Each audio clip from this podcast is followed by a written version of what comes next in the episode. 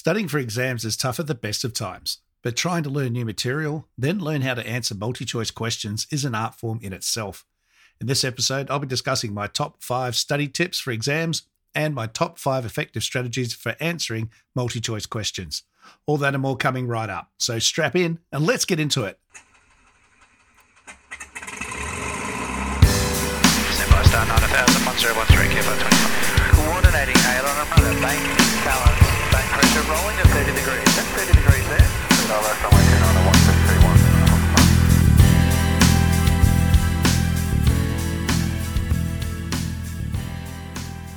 G'day, everyone, and welcome to episode 82 of the Flight Training Australia podcast. Podcast all about flight training and flying in Australia and beyond. G'day, I'm your host, Trent Robinson. Thank you for joining me. Well, how are we all going? Another big week. Heaps going on, isn't there? I've been so busy.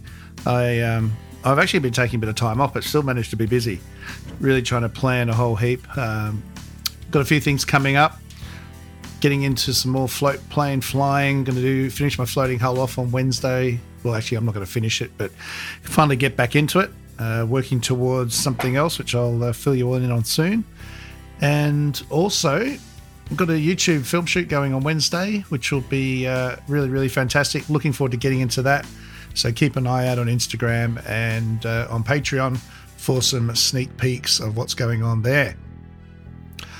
Um, before we get into today's episode, I, I just noticed quite a bit of uh, this going on at the moment, especially with new students being vulnerable to headset scams. Uh, I, I just find it bizarre that of all the things to be scamming people on, aviation headsets are uh, featuring. But there you go. It's uh, typically the Bose headsets. Um, I'm sure it can be the Lightspeeds as well, but the Bose seem to be the key target. And people are giving up some very good hard earned cash and ending up with nothing. So if that is you, uh, I'm truly sorry that it's happened. But if you are on the market for a headset, we do need to be a lot more careful. Special places like uh, Facebook Marketplace have become a absolute uh, uh, what breeding ground for scams. So if you are looking for a headset, just really take a few basic steps to uh, protect yourself. Check the seller profile number one. Usually they've just joined uh, one of the Facebook groups or one of the aviation groups, and they their profile as well. Check the profile. They've only just joined. They've made no contributions in the past, and there's no photos. There's no content to their profile page. Now that's not always a giveaway because if they've got their page locked down, uh, that will be the case. You won't see very much. But check out their background, try and find out who they are. Do they have any other posts? Does their profile picture match their name and their gender? Sometimes they don't even bother trying that hard. So have a look at that and ask the group if anyone else knows them. Often one of our friends or colleagues has uh, got a headset for sale. And so you can get a couple of sort of reference checks from people going, yeah, yeah, he flies here or she, and they're um, good person, and uh, you'll be fine. But ultimately, don't hand over any money if you can at all help it. Do it in person.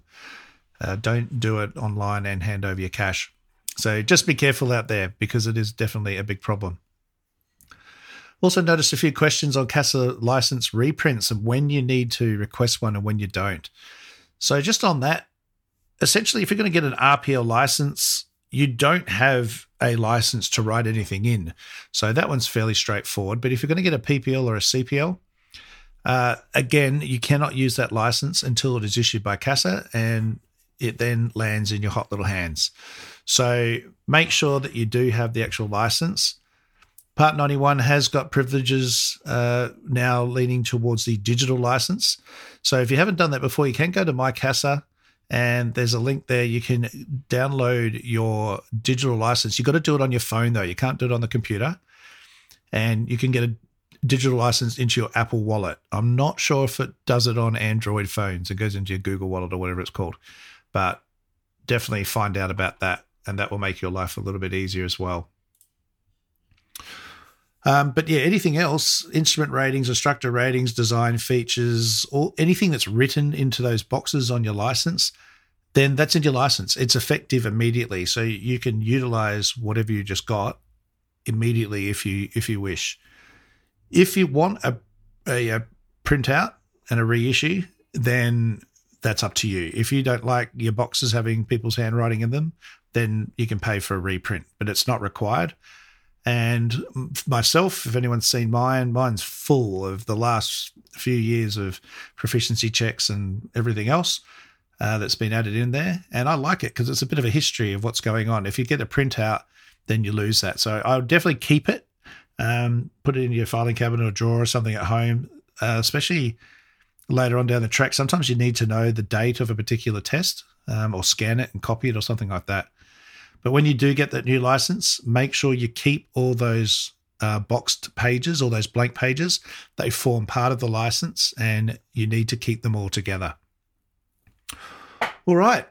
So, leading on from getting flight tests done, before that is obviously exams. And if you're straight out of school, then you know studying's not too bad. But if you're a bit later in life and you're coming into aviation, trying to get into a study rhythm or routine can be challenging. Either way, um, exams, I do find them unique in the way that they're structured and sometimes the way the questions are asked or even the weighting in each exam on a particular subject matter. One time you can get a whole heap of questions on a particular topic, another student sits the same exam and hardly gets any. So there's really no cheats or, or shortcuts in all this. We've, we've got to do the work. So, my top five study tips for sitting an exam. Right, number one, funnily enough, understand the exam format and content. Now, you might go, well, yeah, no shit, Sherlock. But you'd be surprised how many people are going to try and attempt an exam with actually no research into what the exam is about. So before starting your study journey, you need to make sure you thoroughly understand the exam format, i.e., is it multi choice? Is it written answer? Is it uh, doing landing and takeoff landing charts and that sort of thing? And the content, i.e., the subject matter, the syllabus.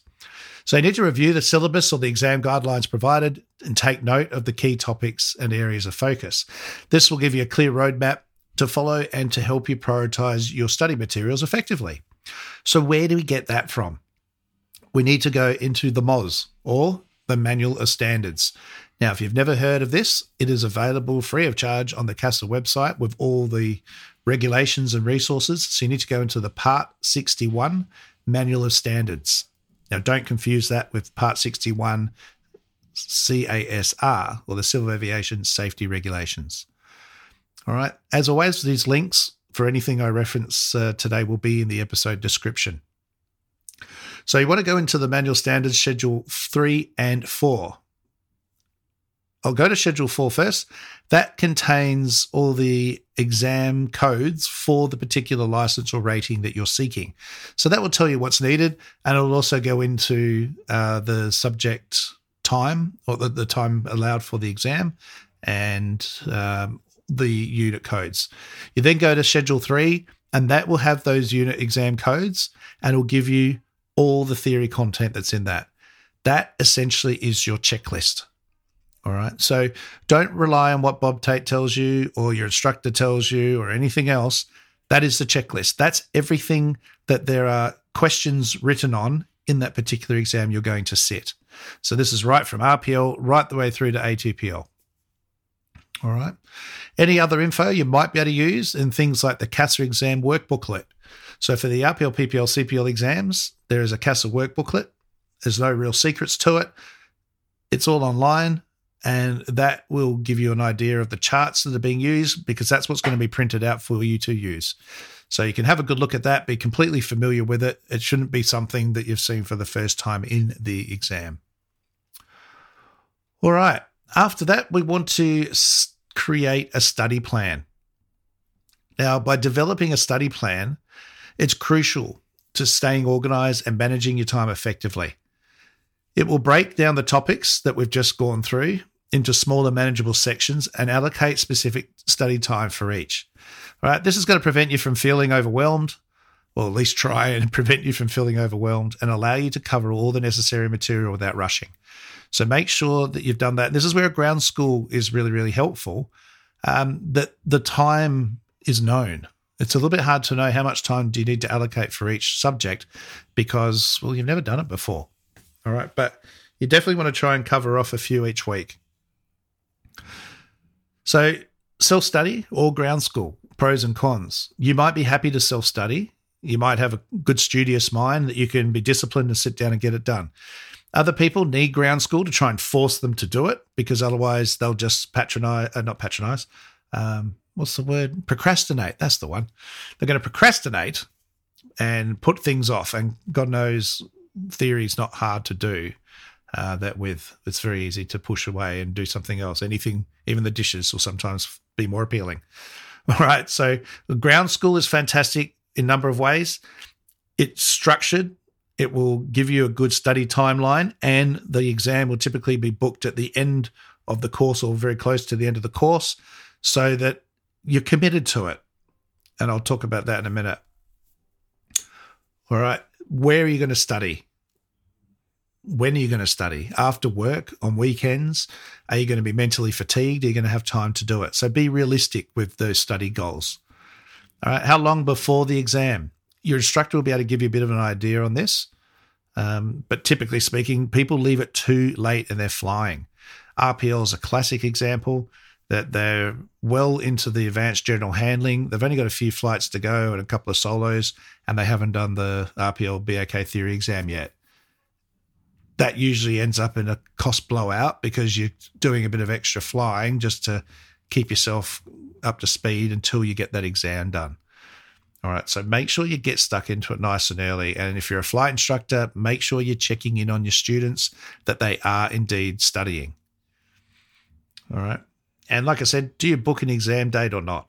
Well, for me, it gives me a target. Yes, you can always push it back, but don't go into it with that view because that's what you'll do. There is a fee, a deferment fee for that. So you don't want to be doing that too many times either. All right. But having a ground school course, maybe book the exam a week later or at the end if you're feeling comfortable. Um, but don't let it blow out and take too long to get done. All right, top tip number three is utilize different learning resources. So don't limit yourself to a single study source.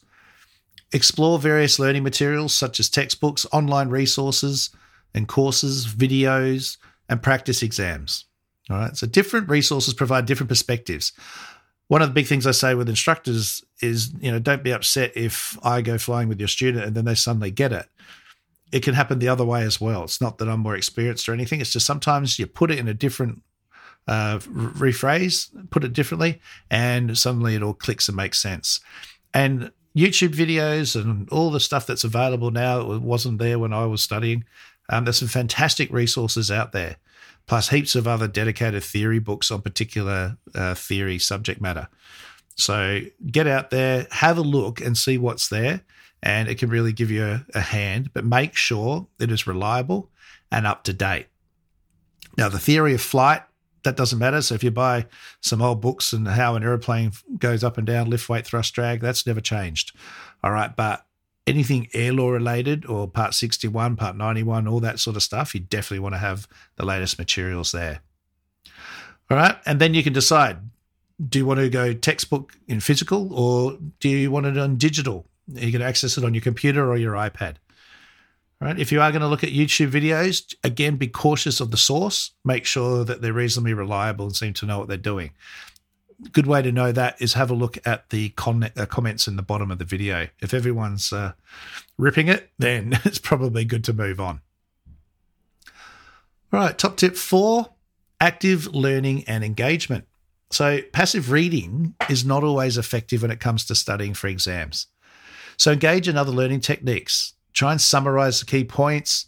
You might want to create flashcards. You can do that again in physical format. There's heaps of apps on the phone or iPad that you can use which will create digital flashcards for you, and you can create your own little uh, data question bank.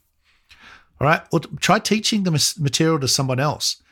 So, actively participating in the learning process helps retain information better and it's going to enhance your overall understanding. And this is a key principle in instructor training. You might think you know a topic, but when you need to actually explain it to someone, you'll soon find out how well you know it. And the same goes for when we do instructor training in the air everyone can do a medium turn, usually. But when you have to try and fly it and talk about the key points without dribbling and saying too much, it can be quite a challenge.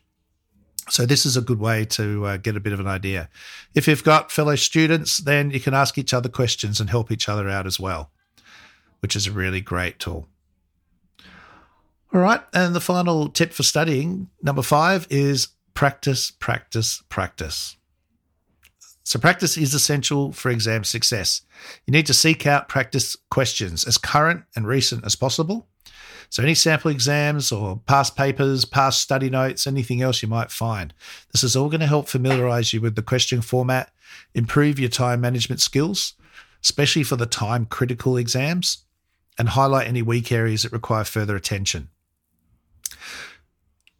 in the early stages, by all means, work your way through the questions, have the open book and do all that. But eventually, you want to be doing it in exam conditions. So do it in the timeline, uh, the time limit given. Do it without any reference material other than what's allowed in the exam. And this is all available on the CASA website. Again, the link will be in the episode description as to what you can take into exams. The problem with some practice exams is, though, they have incorrect answers. And there's nothing more frustrating than trying to understand a topic, thinking you're knowing it, answering a question and getting it wrong incorrectly. So if you do do that, especially if it's a, a practice exam that you've paid for or you've subscribed to online, bring it to the uh, publisher's attention. And they'll either be able to give you an explanation as to, no, it is right, you're wrong, and, and help you out maybe, or they'll go, absolutely, yes, you are correct. Thank you so much. And they'll correct it. It, it is a trap. And, and this leads to you don't want to study the questions and the answers. You need to understand the content. All right. But sometimes instrument rating is a classic example, but really it's applicable all the way through. There's a lot of content there without the context.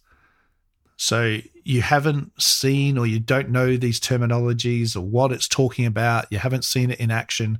It makes it hard to understand sometimes. So just factor that in when you're doing your practice exams and take notes on the areas you're not sure on, and then you can seek some individual help. And of course, a personal tutor is also an option here. All right. So that's all fine, but how about multi choice questions? Well, these can make it easier to answer questions sometimes, but also sometimes harder, especially if your knowledge on the subject matter is a little bit weak. It can cause confusion. So let's have a look. Tip number one read the question carefully. I think we've all heard RTFQ read the flame in question. When you're faced with multi choice questions, you've got to take the time to read each question carefully especially if it looks like something that you've read in a practice exam. They know that these questions get put out there, and sometimes they flip them around a little bit. So you'll see the first bit and go, I know this, pick the answer, and in your version of the question, you did get it right. But because it's been rephrased, you may get it wrong. So be careful. Make sure you read the whole question in full and interpret it correctly. So pay attention to keywords such as not, except, or always, as they can significantly impact the correct answer. So understanding the question's context will help you eliminate incorrect options and make a good informed choice. So CASA questions are renowned for negative questions. Which of the following is not correct? So translate that into normal English. Which of the following is incorrect or wrong? which is the wrong answer. Three of them will be correct, one of them will be incorrect. All right, top tip number two eliminate clearly incorrect answers. Sometimes you get lucky, and if you come across answer choices, they're clearly incorrect, just eliminate them straight away. Now, this was great when we used to have paper exams. We could just put a line through it. can't do that on the screen because you're going to typically be doing cyber exams now. So you've got to just uh, make note somehow that which ones you are eliminating. All right, this is going to narrow down your options and now increase the likelihood of getting the right answer. So it definitely helps. And even if you're not sure, if there's some clearly incorrect answers there, knock them out. It will help you especially if you don't know what you're doing. Usually there's going to be two, which leaves you a 50 50 choice at the end. So, what now? All right, well, top tip number three is now look for clues and keywords. So, scan the question and the answer choices for clues and keywords that may guide you toward the correct option. Look for specific terms or definitions or phrases that align with your knowledge of the subject matter. So, sometimes the wording of the question can provide hints uh, to what you need to be picking. So I try and read the question and answer it in my head first, then have a look at the answers and see if there's something that matches. All right, then you can use the other techniques to confirm or eliminate the options. Particularly good for air law questions. If you start reading all the answers, it can eliminate or so create a bit of doubt and make you get a little bit confused on what you previously thought was right. All right. So this is all good. But what if you just got no idea? Well, top tip number four use the process of elimination. So if you're just unsure about the correct answer, just work through it and use the process of elimination. Cross out options that you know are incorrect. This will leave you with a smaller pool. This strategy will increase your odds, but then have a think about what's left. Sometimes there's two kind of correct answers. And again, what an irritating concept, but one of them will be more correct. So really look at the question and what is it asking you? One of the answers will be more directly linked to that question than the other. And finally, top tip number five don't overthink it. All right, it's important to avoid overthinking or second guessing yourself when answering multi choice questions. Trust your initial instincts as they're often more reliable than over analyzing the options. So when you're at the end and you're going through it, unless you have a compelling reason to change your answer, stick to your first choice.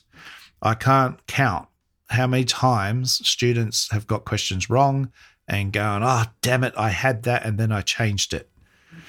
All right. So go with your initial gut instincts. It is generally always right.